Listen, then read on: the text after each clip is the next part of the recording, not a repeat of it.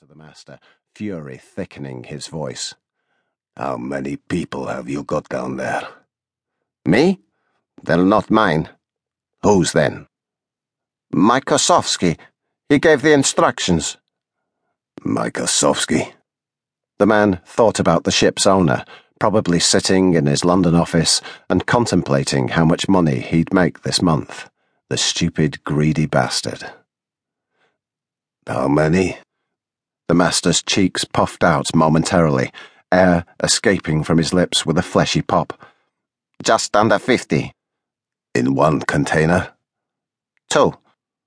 About twenty women in one, all the men in another. This was to be a clean ship. That was the condition. No risks, nothing illegal. He shook his head, cursing under his breath. Where did you pick them up? Karachi. Pakistan? They were already on board when you docked at Qasr? The master nodded. Once we were clear of Iraqi waters, they were moved to a pair of containers up on deck. Where are they going?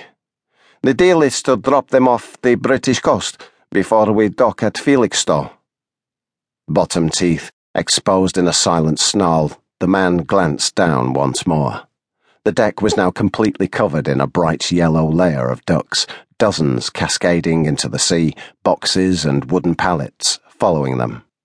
More heads were now peeping from between the rows of containers. Arabs, possibly Chinese.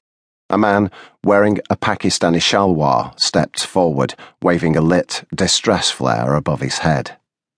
Nervously, the master of the ship ran a hand over his mouth.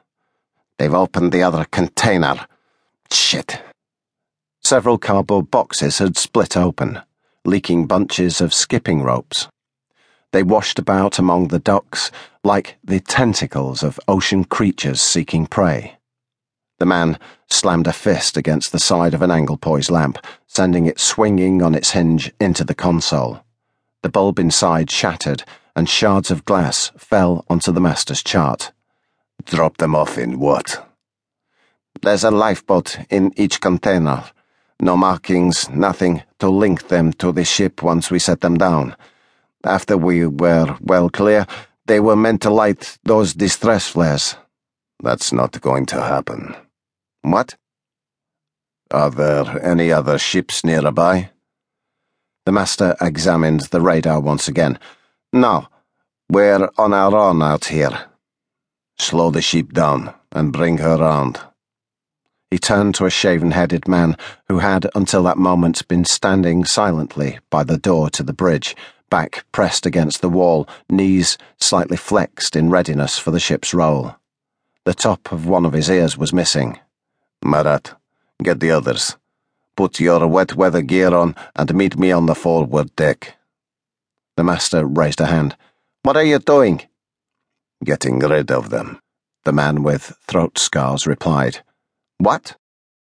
We lock them back in their containers and dump them overboard. You cannot.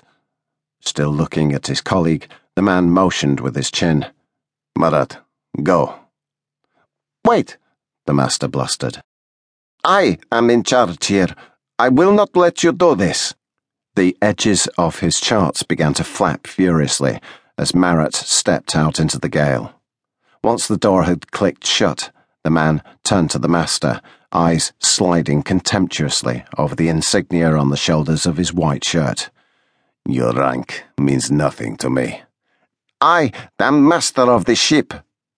The man took a step closer, and the open collar of his khaki shirt parted slightly, showing more of the ugly lattice work of scars that enmeshed his throat. You answer to Mykosovsky, same as me. My orders are to ensure that nothing puts the delivery of that container below deck at risk. Nothing. He glanced down at the huddles of people clinging to whatever they could find on the deck below. Not them. Not any pirate ship off the African coast. Not even you. But you can't just throw them overboard, the master whispered. The man stepped closer, his bottom teeth showing like points. You want, maybe, to join them? The master's eyes